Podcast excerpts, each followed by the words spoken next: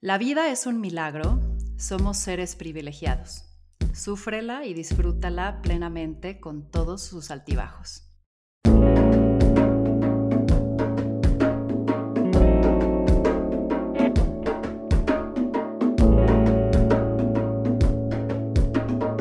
Esto es Más cabrona que bonita.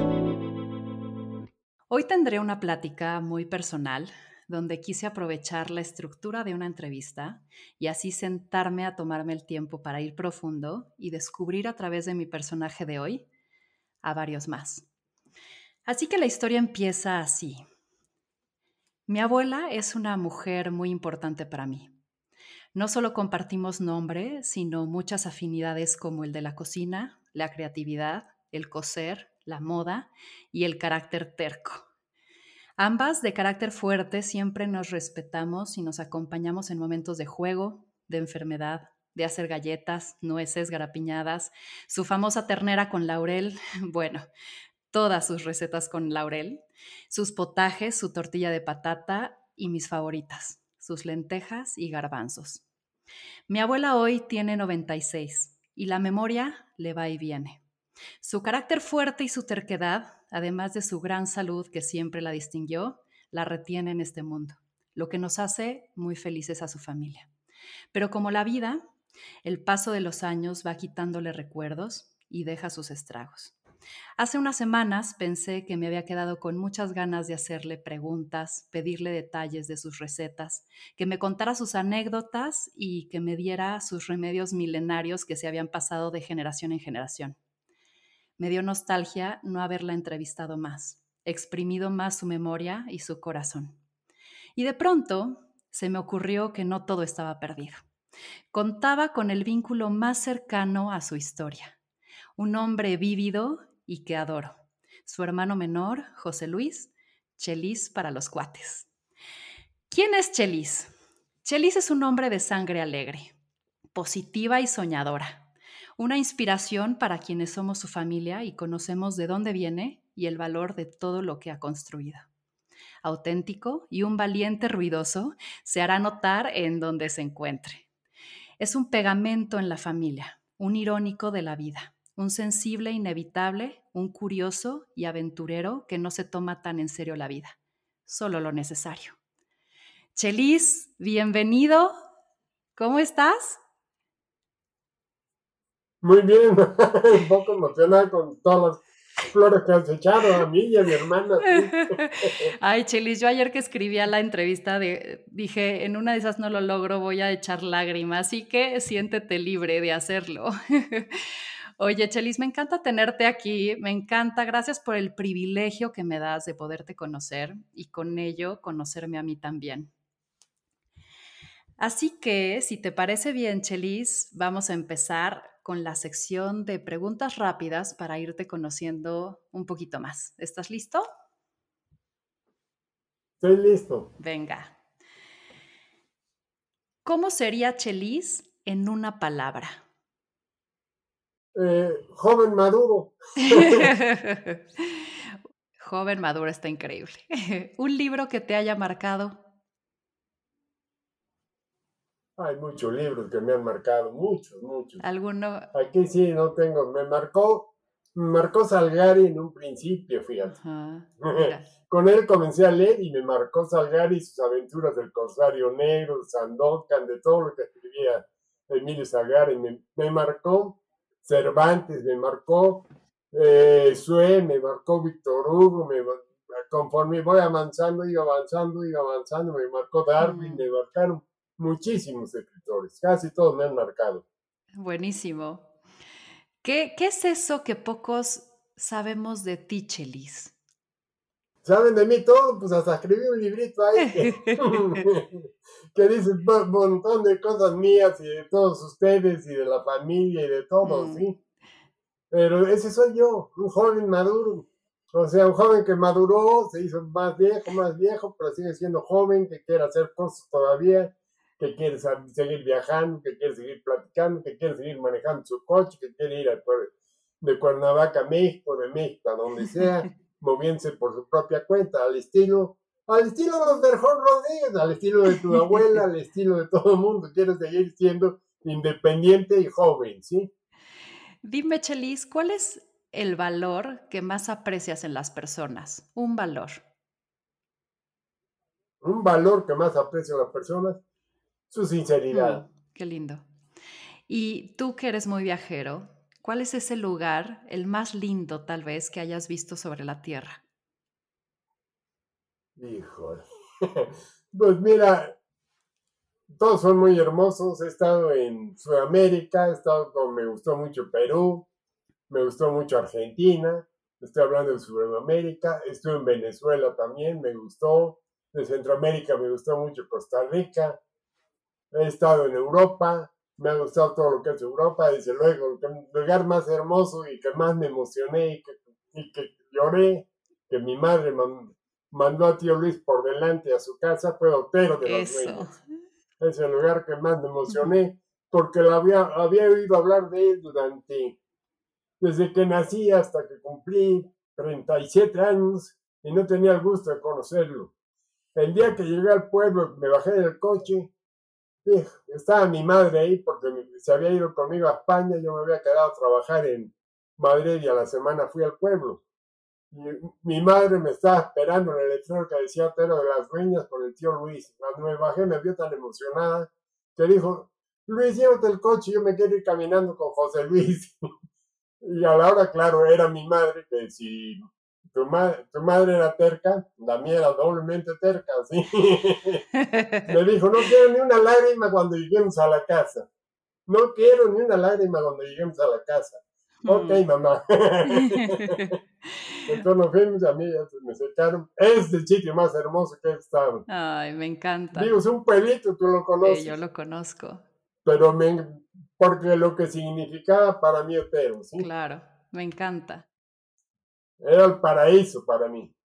Oye, quiero seguir ahora abordando eh, preguntas hacia conocerte un poco más. ¿Cuál, ¿Cuáles crees que hayan sido las decisiones, Chelis, más importantes que te hayan traído a donde estás hoy? Háblame de estos puntos de inflexión, esas decisiones tal vez difíciles o importantes que te marcaron y definieron tu vida.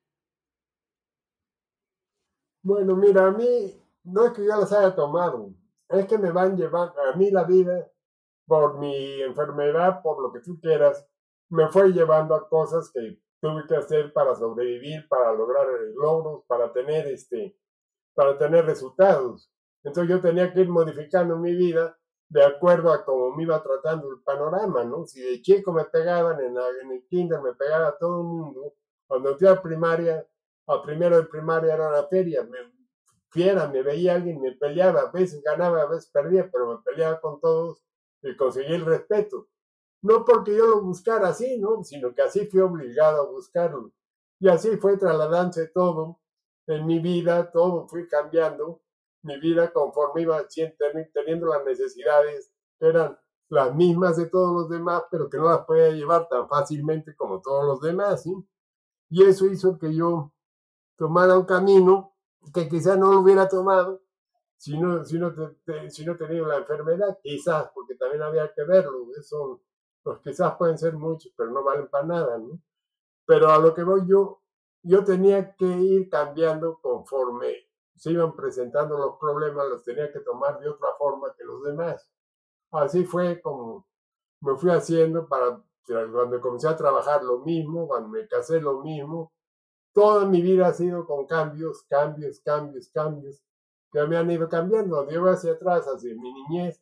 Lo veo con simpatía, pero digo que, ay, sí, utilizaría la única palabra que, que se estilaba entre los mejor Rodríguez, la única palabra, y la utilizaba nada más mi padre. Decía, eh, lo veo con simpatía y alegría, pero digo, qué pendejo era. pero digo, fui cambiando. Hablas de esta adversidad y justo lo tenía un poquito más adelante, pero ya que lo mencionas, para que nos entienda quienes están escuchando también, eh, justo tú escribes un libro y escribes un libro de la familia y de nuestro pasado y de la gente que estuvo ahí. Y hay un, capítulo en el que agradezco profundamente hayas compartido que justo se titula Conociendo las limitaciones. Y hablas de esta enfermedad de que ahorita mencionas.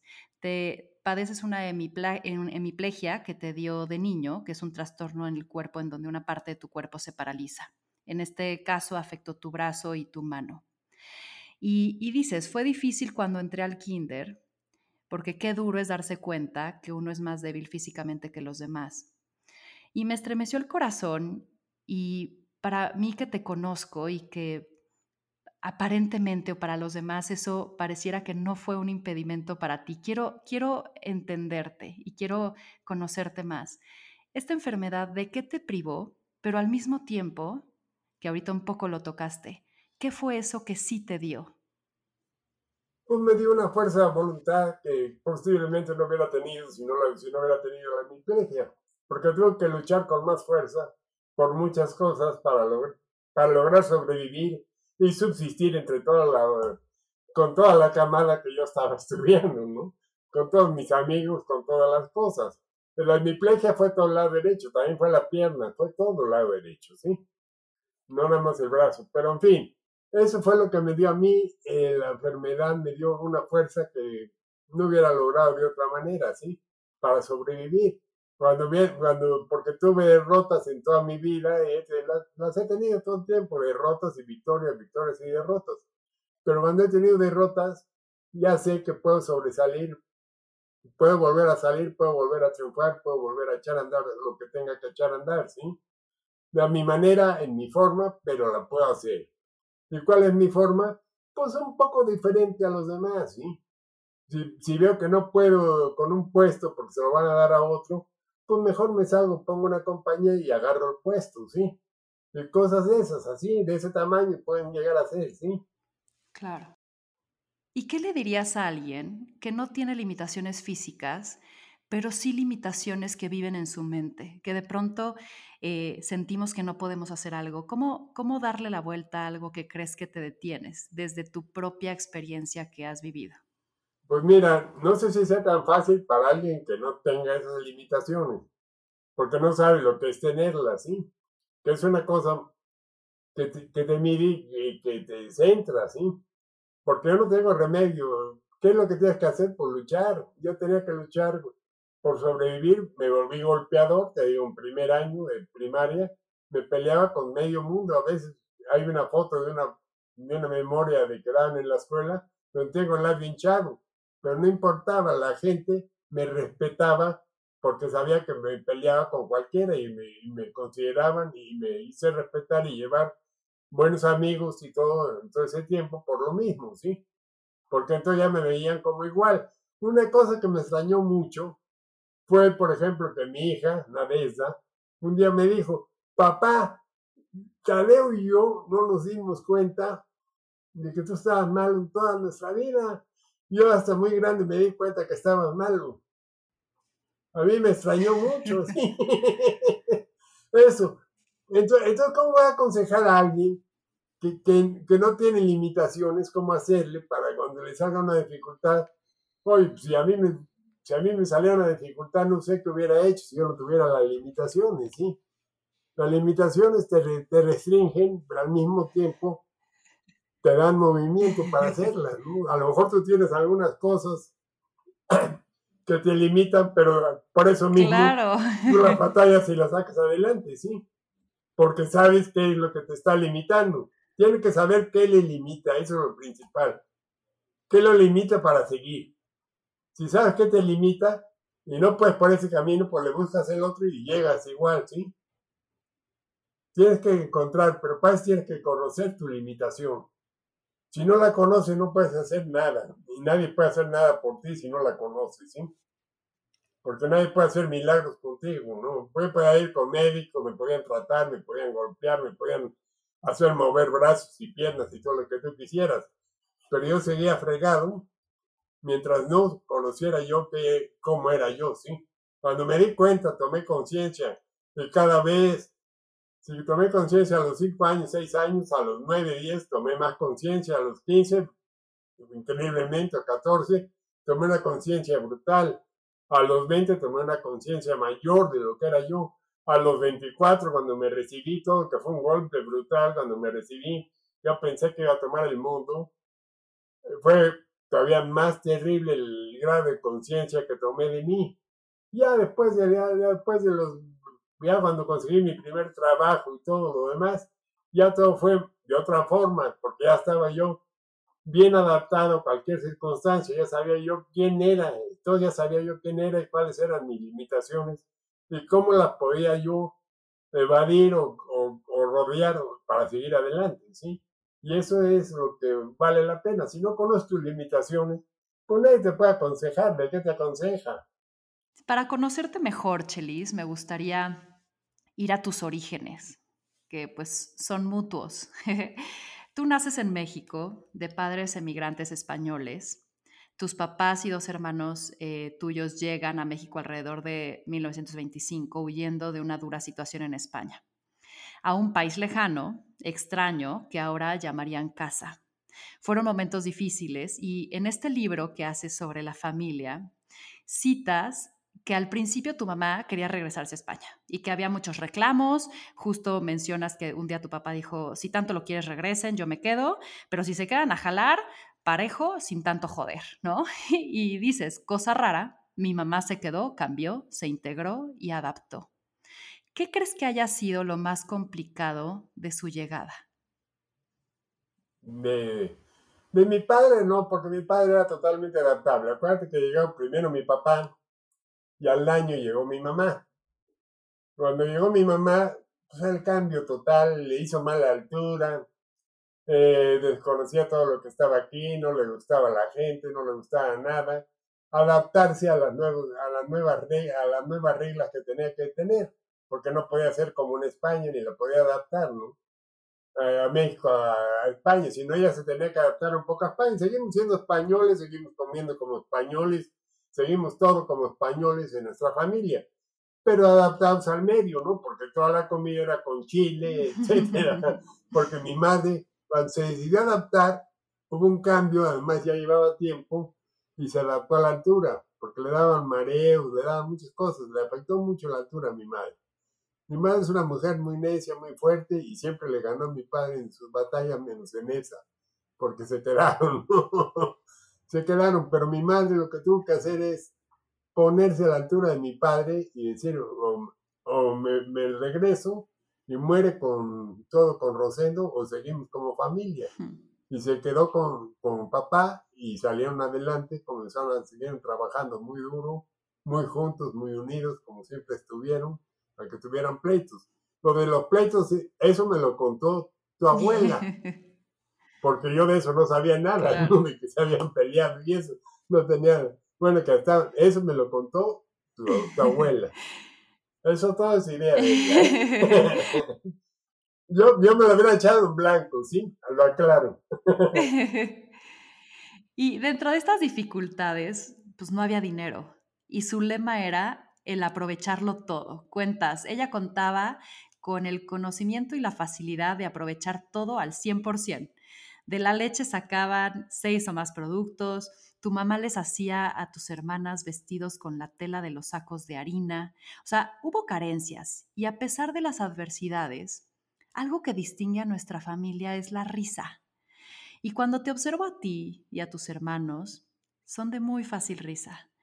¿Qué tenían en común para vivir en alegría a pesar de momentos complicados? ¿Qué tenemos en común? La unión, el amor, la amistad, el, el juego, mi padre era juguetón, mi madre era dura, pero, pero era buena gente, bueno, como por lo menos conmigo era un amor, pero quiero, pero quiero decir, es que cuando nos uníamos, y no nos uníamos, y no estoy hablando nada más de, nosotros, sino venía el tío Wenceslao, venía tío Anselmo, venía su Mino, porque ya se había casado, estaba por casarse, porque se casó muy cuando yo estaba muy chico, venía Mino, etcétera éramos una familia que nos reuníamos, íbamos a Chapultepec, ahí comíamos los domingos, jugábamos, saltábamos, platicábamos, nos reíamos, mis hermanas jugaban ellas en la casa, etcétera, Victoria también, en el tiempo que estuvo soltera, no sé, porque a ella poco la conocí de soltera, porque aunque me mantuvo durante los tres primeros años, fue mi segunda mamá, o cuatro años,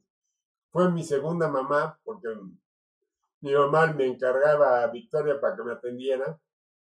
Este, ellos jugaban mucho, se compenetraban mucho, los trataban, los trataban con mucho cariño, se peleaban, etcétera, había muchas cosas, pero siempre había una unión. Entonces, ¿por qué tenemos que estar tristes? Si teníamos a nuestros padres, estábamos unidos, comíamos, nunca faltó la comida en mi mm. casa, eso lo puedo decir.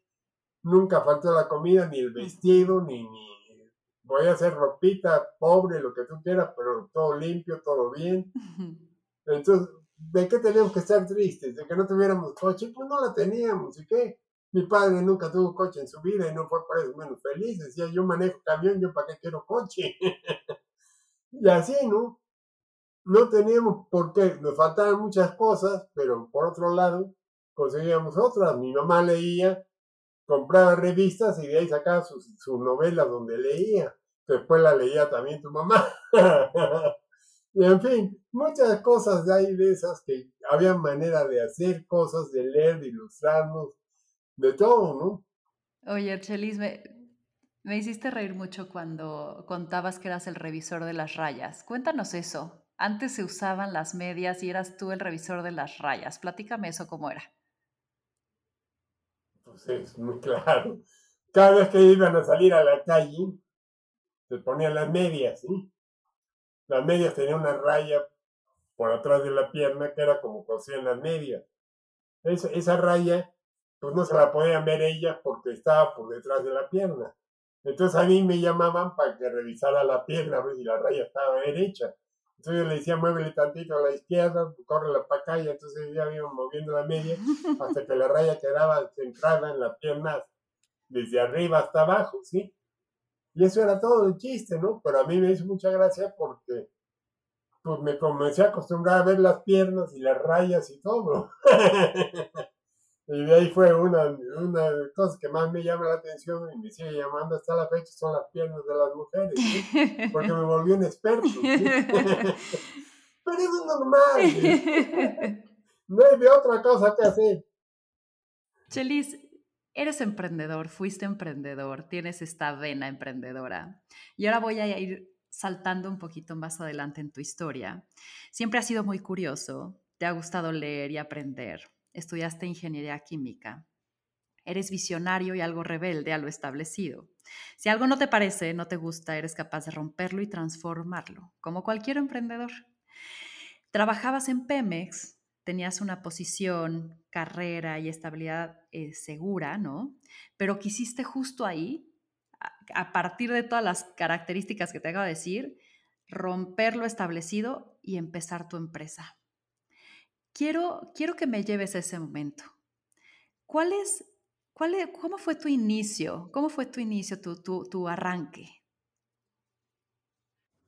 Bueno, mira, mi arranque no fue ahí, mira. Yo me fui, yo trabajaba en la fábrica de papel San Rafael en un principio, fábrica de papel.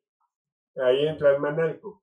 Era un trabajo muy normalito, muy... Yo necesitaba algo más, entonces me fui a Poza Rica a trabajar en una empresa que construía, dejé hasta un poco la carrera. Pero me fui a Poza Rica lejos, porque yo necesitaba estar lejos, ahí sí, de mi familia, de todos los logros, para mostrarme a mí mismo que, que sí podía, sí. En Poza Rica viví siete años, formé una empresa, quebró la empresa, me vine a México, etcétera, quebré mi empresa porque desconocía los movimientos de gobierno de a final de sexenio, quebré, me vine a México, hablé con mi amigo del alma, mi amigo del alma trabajaba en PEMES, habló con su jefe y me metí a PEMES a trabajar, ¿sí? En PEMES trabajé tres años, o dos, dos o tres años, no sé, que trabajé hasta el 73, tres años. Trabajé ahí en PEMES, pero PEMES vi que había entrado Vía Grande y vi que el desarrollo en PEMES era por edad y por tiempo. Entonces dije, con tres años de retraso yo voy a llegar a ser jefe. Si iba a ser jefe, a los 60 años, entonces no me, no me gustó. Y busqué en otra empresa que trabajaban, eh, que trabajaban, que tenía un contrato con, con este Peñoles en, en, en, Torreón. Entonces, este, por ahí me acuerdo, ya estaba yo casado y todo, le dije a la mujer, mira, vamos, porque aquí en Peño vamos a seguir siendo un ingenierito así, sin más ni más.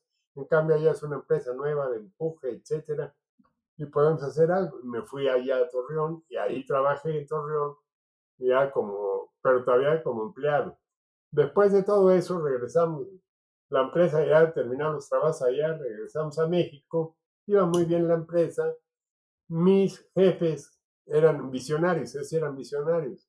Consiguieron un contrato en Arabia Saudita y se fue a Arabia Saudita y me dejaron a mí al frente de la compañía, cosa que me resultó perfecta, me resultó perfecto porque yo aprendí a manejar una empresa a golpes y lo que sea, porque a aquellos no les interesaba, aquellos estaban metidos con un chorro de millones de dólares allá en, en Arabia Saudita. Cuando regresaron de Arabia Saudita, fue cuando acá tu cuate y todo lo demás, este, López Portillo, no, López Portillo no, déjame ver, fue, sí, López Portillo fue cuando ya estaba por quebrar todo, entonces quisieron, se vino las chambas para abajo y quisieron quitar este, quisieron quitar, quisieron quitar este, su compañía. Entonces yo le dije, oye, se las compro se las compro para seguir, porque yo dije, ponerme a buscar chamba, andar otra vez haciendo papelitos ahí de ver y entrarle y sacarle, mejor la compro y me la, me la juego y me arriesgo, ¿sí? Me la, se las compré diciendo que lo que le... Pero que tenían que, tenían que dejar mi subfinanciamiento que tenían con PEMIS, yo me iba a encargar de cobrar a PEMIS y después les iba a ir pagando para yo financiarme, porque no tenían un centavo.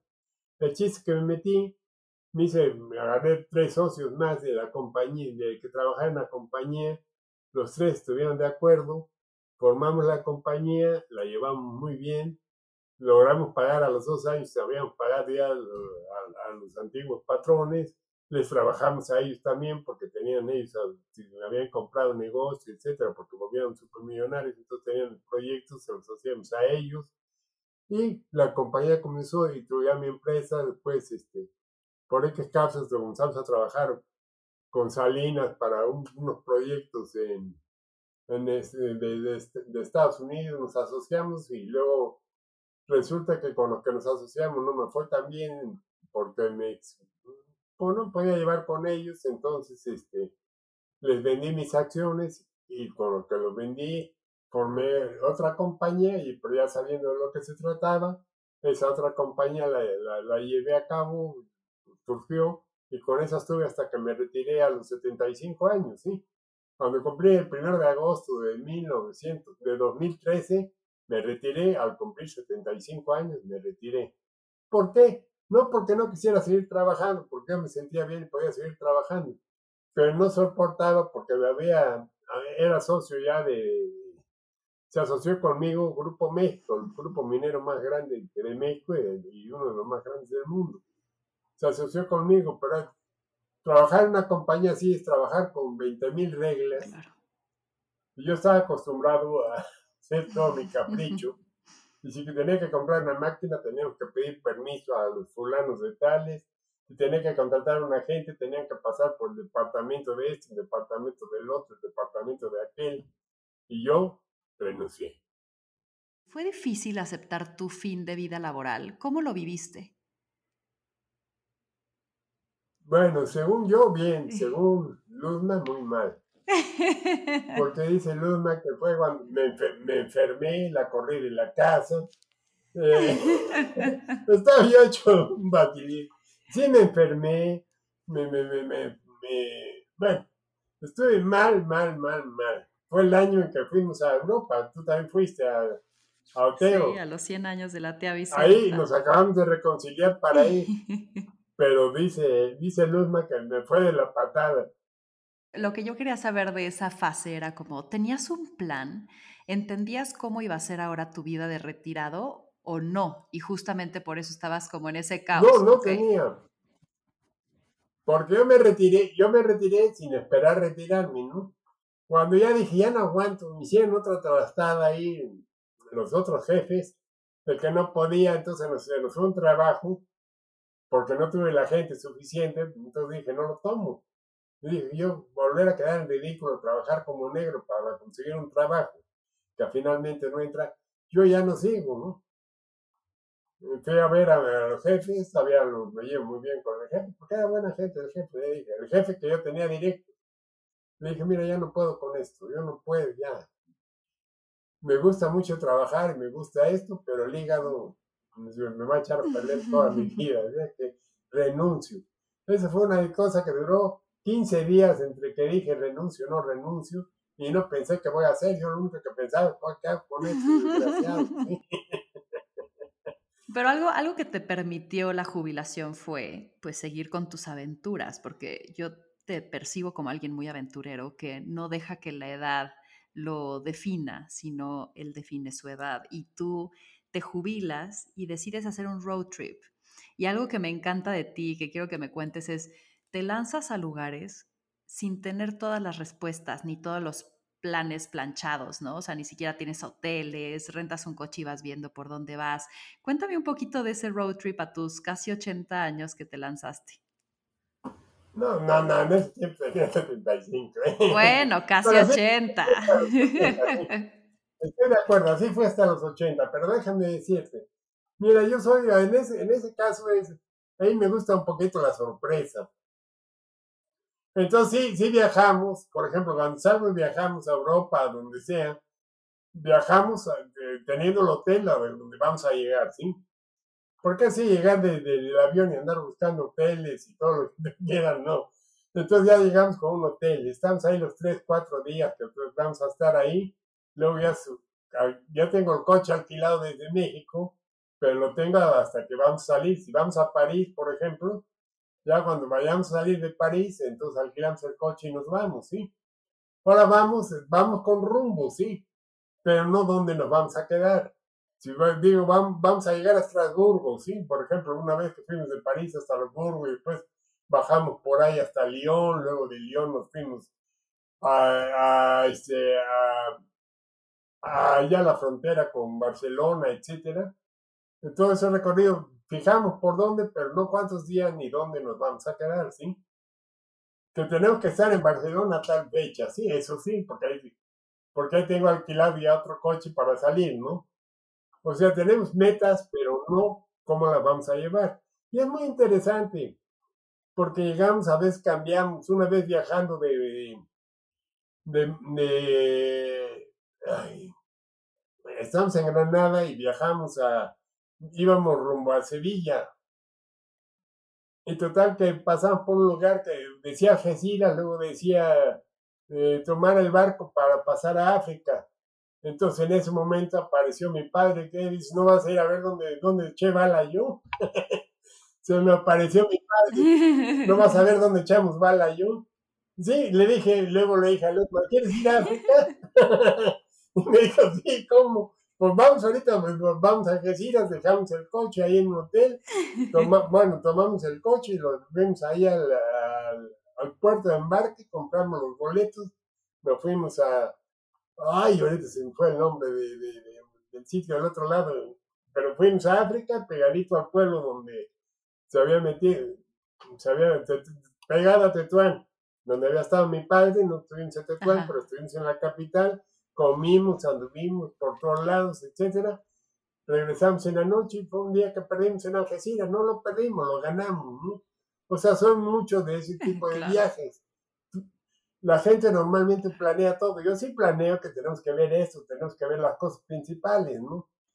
Eso a mí me divierte, la sorpresa, la, la, la, cuestión esa. Si voy todo marcadito, mira, hicimos un viaje por el Báltico, en barco que nos llevaban, nos traían, boom, boom, boom. No me supo tan bien como las Y te deja sorprender y también te asombras. Y es algo que, que justo Nadesda, tu hija, me contó una anécdota muy linda tuya, que va de eso, de tu autenticidad y, y la forma en la que te deja sorprender. Me contó que por ahí del 87, 88, en un viaje a Europa, posiblemente me decía, no se acordaba bien si Estrasburgo o Colonia, estaban caminando en la ciudad antigua por eh, pequeñas callecillas y que de pronto desembocaron en una plaza donde estaba una iglesia. Cuentan a desde aquí una iglesia bellísima, que no te lo esperabas y fue muy sorpresivo. Y que tú en ese momento, en medio de la nada, sin pena alguna, te pusiste a aplaudir, ahí solito, a la iglesia, a decir, uf, me sorprendí y empezaste a aplaudir, ¿no? Que ahí tus hijos de pronto era de qué oso, papá, a ti te daba igual, tú estabas impactado y de pronto era bellísimo, ¿no? Y me encanta eso de ti. ¿Cómo, ¿Cómo defines tu actitud ante la vida? O cómo hoy viéndolo en retrospectiva, ¿cómo dirías que es tu actitud de ser así, de, de, de, dejarte sorprender? ¿Cómo, ¿Cómo afrontas la vida?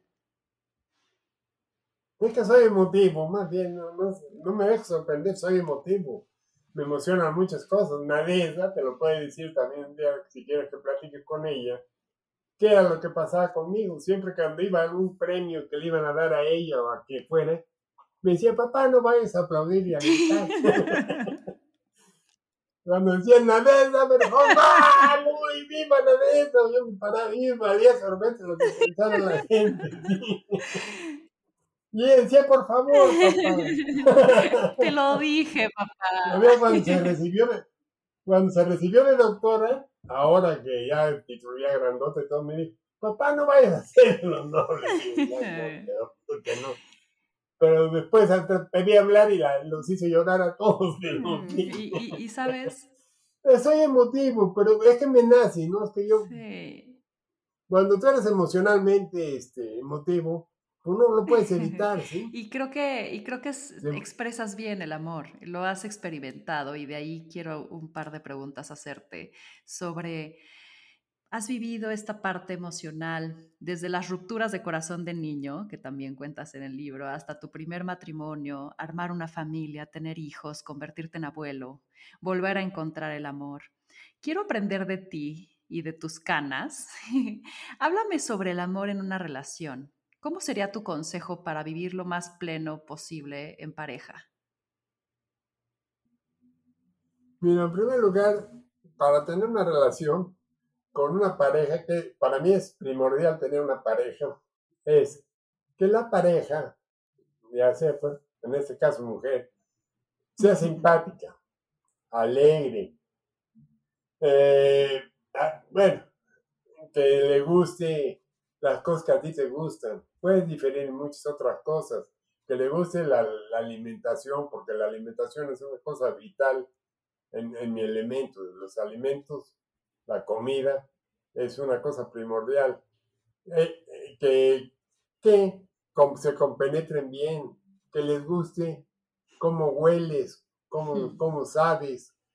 En fin, digo, ya lo que voy es, necesitas compenetrarte bien con tu pareja, ¿sí? Y lo demás todo es muy sencillo. Lo demás ya nada más te mueres de la risa, te, te jactas de, de, 20 mil cosas. Cuando criticas, criticas muy a gusto, porque ella también va a criticar lo mismo, lo que sea, así. A veces hay pleitos, hay problemas. No te hablas dos días, o te hablas día y medio, y luego se arregla a lo mejor todo en un, en un regaderazo, en una cosa esa, pero como sea, ¿no?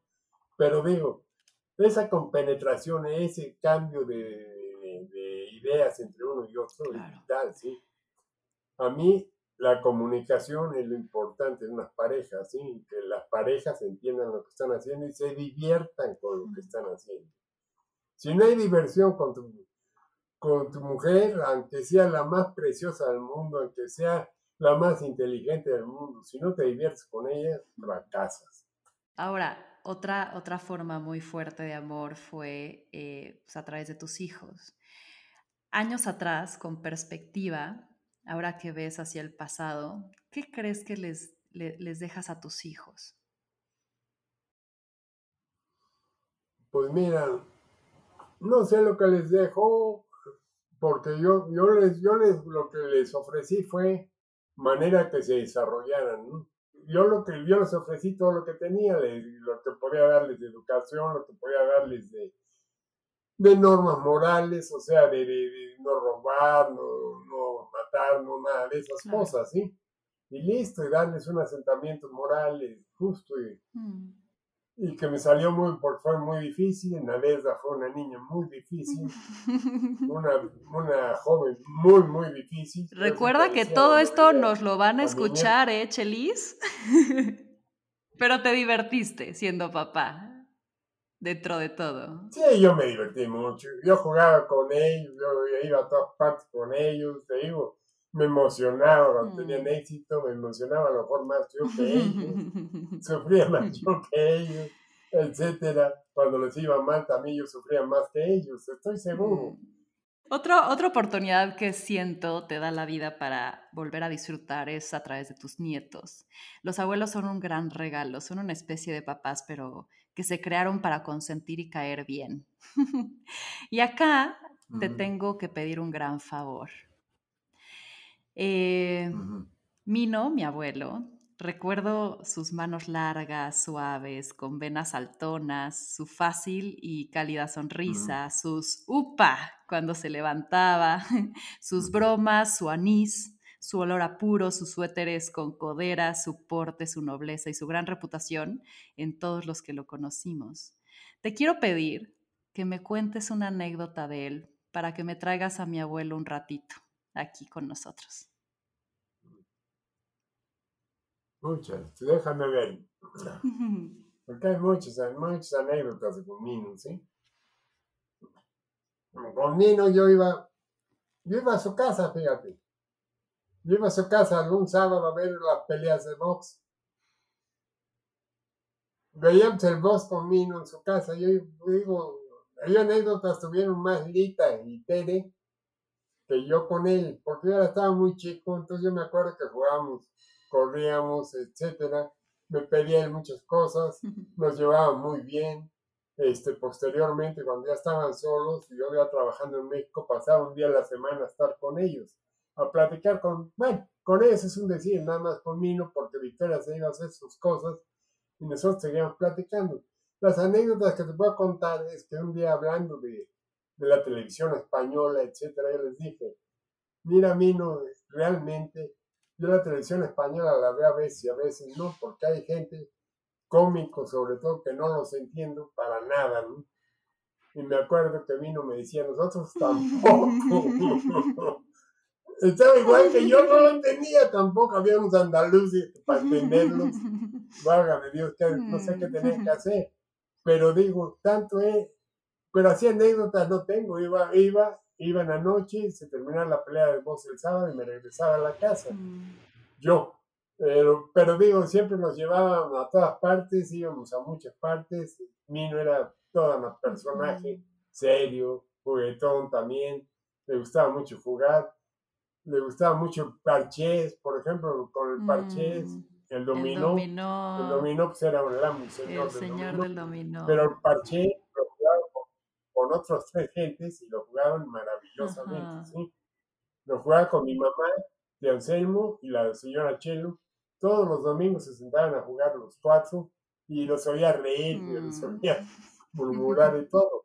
Pero yo no tuve así anécdotas con él, así una anécdota que resalte. No, pues ya las contaste, Chelis, gracias, ¿no? Ya las contaste.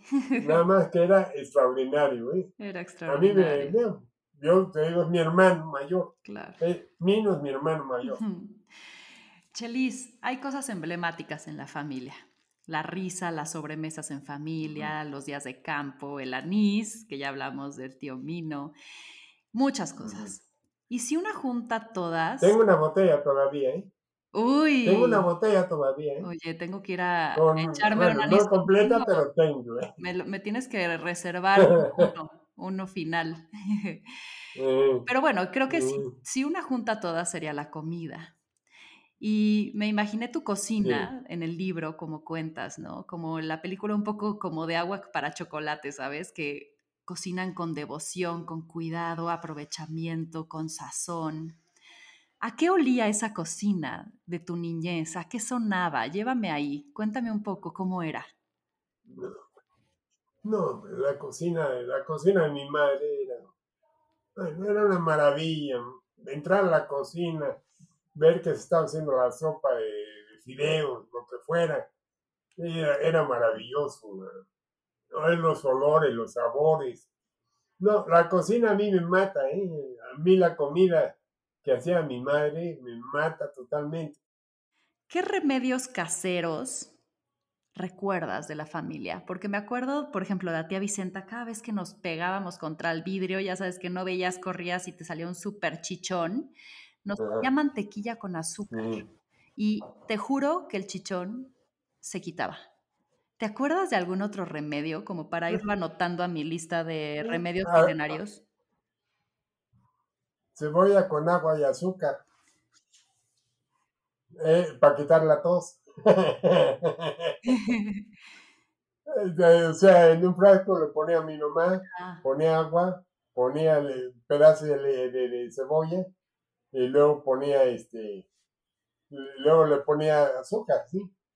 Y eso te la tomabas y te quitaba la tos. Sí, eso también lo hacía mi mamá. Eh, después de cuatro, cinco, seis horas que estuviera, que estuviera sí, sí, por un lado. Por el otro lado, pues también creo que lo tengo escrito en el libro, de la lechuga, los tronquitos de lechuga. Cuando tú estabas este, tenso o cosas así, entonces te, te, daba tronquitos de lechuga en la noche para hacer, para después de que ya te fueras a acostar y, te quitaba este, y ya amanecía muy bien, muy tranquilo, te dormías muy tranquilo. Pero lo que pasa también son cosas que no se saben, pero los tronquitos tienen droga. Los tronquitos de la lechuga tienen una droga que sirve para calmar los nervios y todo eso. O sea, muchas de las medicinas caseras son más científicas que otras cosas. Claro. si pudieras revivir a alguien de la familia para preguntarle algo, ¿a quién sería y qué le preguntarías? Híjole. Híjole. Híjole, híjole. Pues fíjate que yo reviviría a mi mamá. Porque mamá, así calladita, era, no, era muy habladora, no era muy parlanchina. Pero cuando hablaba, cuando mí me hablaba, cuando platicábamos de algo, sabía mucho más, o sea, sacaba más jugo lo que ella decía, era más consistente en lo que decía, en lo que hablaba. Hablaría con, reviviría a mi mamá y le preguntaría muchas cosas, ¿no? Le preguntaría sobre justamente por qué se quedó en México, ¿sí? Porque eso yo nunca lo supe hasta, hasta hace dos años o tres años que me lo contó Victoria, ¿no? Entonces, hay muchas cosas que salían en las historias en que la involucrada era mi madre, ¿sí? Claro. Estaba involucrada mi madre y no sé, y no sé este, qué pasó. Me preguntarle también si nunca se arrepintió por ser tan necia de dejar que se fuera Jesús de hermano marista, ¿sí? Porque era muy necia. Hay muchas cosas que le tendría que preguntar muchas cosas que tenía que preguntar. Me preguntaría otra vez por qué Isaac sí podía eh, en las semanas altas estar en Acapulco tomando el sol con sus amigos mientras nosotros aquí reci, reci, ¿sí? Digo, cosas, cosas que no me atreví nunca a preguntarle, ¿sí? Mm. o sea, porque estaba chico y no lo podía preguntar, pero estaba obvio y claro, O sea, muchas cosas que podía hacer y no hice, ¿no? Pero sí, escogería a mi madre, indudablemente, porque era la que más conocimientos tenía de todo. Ah, para ir cerrando, porque ya llevamos una hora que se me ha ido volando, quiero traerte al hoy. Hoy a tus 82, al ver hacia atrás, ¿qué te han regalado los años? ¿Qué es eso que más has disfrutado de vivir? El vivir en sí. Mm. Para mí la vida es maravillosa, ¿sí? Después de, que te aclimates, sabes cómo eres, la vida es un milagro, la vida de veras es maravillosa, ¿sí?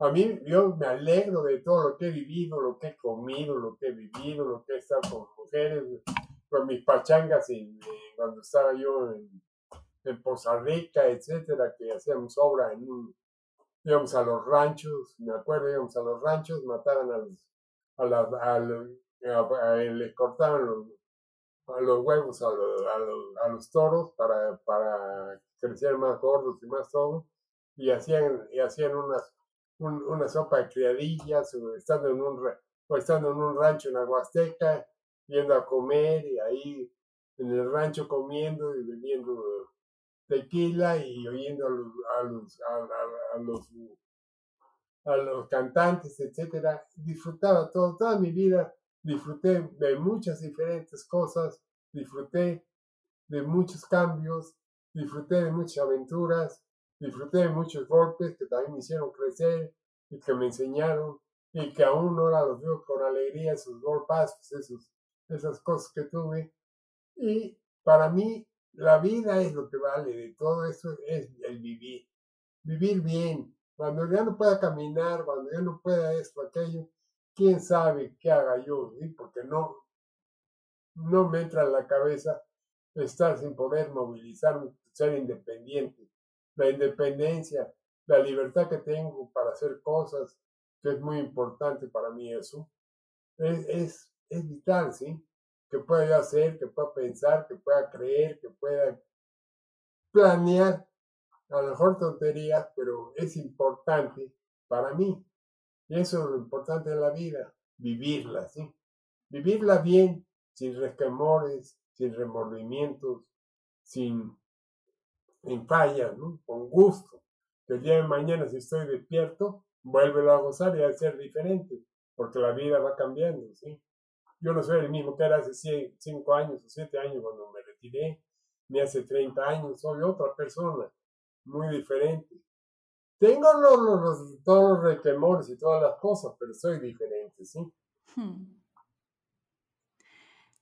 Yo, yo te respeto mucho por tu sabiduría, por tu experiencia, por tus años. Si te pidiera un consejo, tu más profundo consejo sobre vivir bien, ¿cuál sería? Haz lo que tú quieras hacer. Hazlo con gusto. Dedícale todo tu tiempo a lo que tú quieres hacer. Si no lo logras, no importa, busca otra cosa. Porque a veces, a mí se me quedaron muchas cosas en el camino que nunca pude hacer, ¿sí? ¿Por qué? Por falta de tiempo, por, por, porque no pude, por lo que tú quieras. Pero hubo otras que lo fueron compensando. Si tú quieres vivir bien, trata de hacer las cosas como tú quieres, a tu forma, a tu gusto y a tu manera. Es maravilloso todo lo que sucede en tu vida, ¿no? Y tus planes llévalos a cabo siempre, yo mm. te digo. Con toda libertad llévalos siempre y que no te interrumpa nada ni nada. Gracias, Chelis. porque si tú no lo haces, si tú no lo haces, no lo va a hacer nadie, ¿sí? Y tú vas a quedar insatisfecha. Si no puedes por lo que trataste de hacer, pues busca otra cosa, ¿no? Hay cosas que no se pueden hacer. Yo he dejado muchos sueños en mi vida y he tomado otros. Acabas, acabas de mencionar algo que, que decías es inevitable. Y algo que quería preguntarte, que es inevitable, es la muerte. Tú, en estos 82 años que has vivido, has tenido muchas pérdidas. Y con los años, supongo, también has tomado una perspectiva distinta de ello. ¿Cómo ves la muerte hoy? ¿Y cómo ha cambiado tu percepción de ella con el tiempo? Mira, la muerte desde hace como 15 años, 16 años, yo qué sé. La veo que va a llegar, no me importa. Yo pienso que el universo es Dios.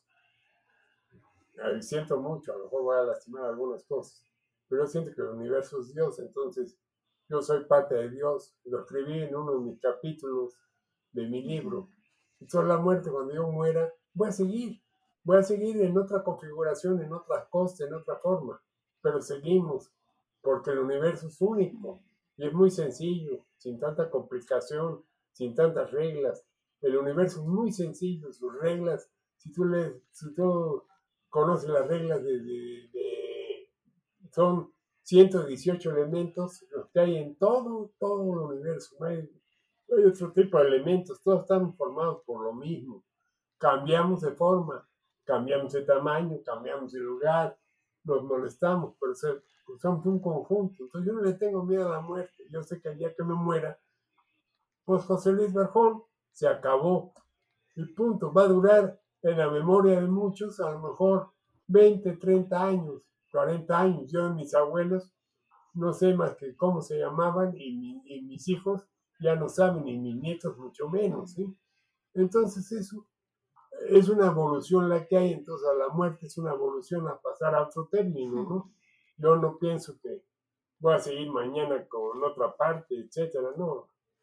A la hora que mueras, me cerran el, el switch y se acabó. ¿sí? Gracias, Chelis. Eh, y por último, quiero, quiero aprender también de, de, tu visión sobre cómo has vivido estos, estos años de encierro, este año de encierro. ¿Qué significa para ti la pandemia? La pandemia para mí es un acelerante. siempre, a lo mejor me van a ver mal todo lo que tú quieras, La pandemia es un acelerante del progreso de, la humanidad. Porque esta pandemia ha, entrado, ahorita estamos hablando tú y yo en una forma que jamás hubiéramos hablado si no hubiera existido la pandemia, ¿sí, o no? Y así hay muchísimas cosas en todos los términos. La pandemia ha traído mucho mal, ha traído muchas muertes, etc. No me asusta tanto. Hace 100 años murieron, eh, dicen que entre 50 y 100 millones de gente, ¿sí? Hace 100 años. Ahora muerto mucho menos. Bueno, todavía falta que mueran más, pero todavía falta mucho. Y sin embargo, el progreso es eminente. El progreso en comunicaciones. Aquí están, ha venido gente a querer comprar este, hay que querer comprar casas porque lo pueden hacer, ya, ya, no, ya no van a trabajar en oficina, ya no van a, ya no van a tener que viajar, entonces quieren venir a Cuernavaca que se vive mejor que en el Distrito Federal, etcétera. Entonces ha traído mucho progreso, va a haber menos tráfico, va a haber menos cosas, va a haber muchas mejoras. Pienso yo a la hora que termine la pandemia, la educación también ha variado. Ahora ya este, yo lo veo con mi nieta, se comunica por acá, por allá, etcétera, todo lo hacen, se reúnen eh, y se reúnen bien porque ya se reúnen tres o cuatro, etcétera. Es una maravilla la pandemia, lo que ha resultado para el progreso del mundo. Un mal de ese tamaño produce un beneficio mayor. ¿Cómo producen las guerras mundiales? Las guerras mundiales son el acabose, pero cuando termina la guerra mundial el mundo progresó lo que no, eh, en un año, en cinco años, lo que no ha progresado en 100. Hmm. Entonces aquí también se va a dar un salto enorme, vas a ver si no, cuando termine esto se van a ver todos los beneficios. Claro. Es mi manera de ver las cosas. Gracias, Chelis. Eh, para, para ir cerrando, me encantaría saber, ¿qué sigue para Chelis? ¿Viene otro libro? ¿Qué sorpresa traes? ¿Qué inquietud traes? ¿Qué proyecto traes, Chelis? No, no, ya no trae yo no traigo proyectos, yo estoy escribiendo algunas cosillas ahí del siglo XX, que pues, es el siglo que yo viví, es el siglo, bueno, también vivo en este, pero es el siglo que yo viví, que yo conozco, entonces estoy sacando, haciendo articulitos, así como hacía con, con lo de con, con, lo del otro libro. A lo mejor saco el otro libro o no lo saco, pero eso es, este, no tengo un plan fijo. Pienso seguir dando, poder viajar otra vez, es más, luego está sumamente molesta con la pandemia porque no salimos en el 20. no salimos a ningún lado en el 20 y eso le repodre, ¿no? Pero en fin, y tiene toda la razón del mundo. Pero yo no, este, yo este, no tengo planes así, quiero seguir viajando, quiero seguir poder seguir caminar, poder caminar, ir, venir, subir, bajar, etcétera, ¿sí? quiero, llevar mi vida normalita, con muchas cosas, nadar, buscar, etcétera, lo que sea. Pero digo, no leer, sigo leyendo mucho, etcétera, que el libro me lo quitó un poco lo de la lectura, pero ya otra vez estoy agarrando el paso, ya estoy, ya estoy volviendo a leer todos los días, por lo menos una hora y media, dos horas, mínimo, leer tranquilamente, sin sin, este, ningún apuro ni nada, ya estoy volviendo, ya estoy tomando mi paso que yo tenía. ¿Qué más va a presentarse? Pues no lo sé, porque si te entra una enfermedad, te entra algo, te entra el otro, que no están en mis planes, pero, pero pueden llegar, te puede variar mucho el camino y más a esta edad, ¿sí? Porque antes, pues una enfermedad, pues la quitaba así. Pero toquemos madera, no va a pasar. Eh, Chelis, para quienes te escuchamos y queremos aprender de tu fórmula mágica, ¿qué me dirías que te mantiene, te mantiene tan activo, tan vivo, tan despierto, tan emocionado de vivir? ¿Qué? Eso, eso, eso, es como lo que me decías el otro día, que cómo lo hacían para, para mejorar, pues si no se conocen, se tienen que conocer, tienen que pensar lo que es la vida, la vida es un periodo, una milésima de segundo. ¿Cómo vas a desperdiciar una milésima de segundo de lo que es el universo? ¿sí? ¿Cómo vas a desperdiciar esa milésima de segundo? Tienes que vivirla a gusto, tienes que vivirla bien, porque no va a haber más, no va a haber otra cosa. Si, si hubiera otras cosas pues, y mejores, pues qué bueno que me, que me voy a morir, porque va a llegar otras cosas mejores. Y nadie, que, nadie espera la muerte, ¿sí? nadie quiere morirse, es la muestra más clara de, lo que yo hablo, ¿no? Punto. Pero, en fin, yo a lo que voy, es una milésima de segundo, eso es lo que tienes que pensar, la vida es tan corta que tengo que vivirla bien, porque si no, se me va. Hmm. Ese, ese segundo, ¿sí? Me encanta. Lo que no haga hoy ya no lo hice, ya, se acabó. Me encanta, Chelis. Entonces hazlo bien, disfrútalo. Muchísimas gracias. Eh, tengo que terminar, pero voy a continuar esta plática contigo. espero persona pronto. Y te quiero agradecer muchísimo tu tiempo, tu apertura, tu paciencia. muchísimas, muchísimas gracias, Chelis. Y termino diciendo eh, e invitándote a la gente ¿no? que nos escucha, invitándola a adelantarse a esas pláticas que extrañarán tener, a acercarse a aquellos que su historia sería un deleite conocer, porque entender de dónde vienes te da bases, te hace echar raíces, te da pertenencia y construye el camino de hacia dónde vas. Así que gracias por darme eso y regalarme eso, Chelis. Te quiero muchísimo y me encantó tenerte en esto que fue más cabrona que bonita. gracias, Chelis.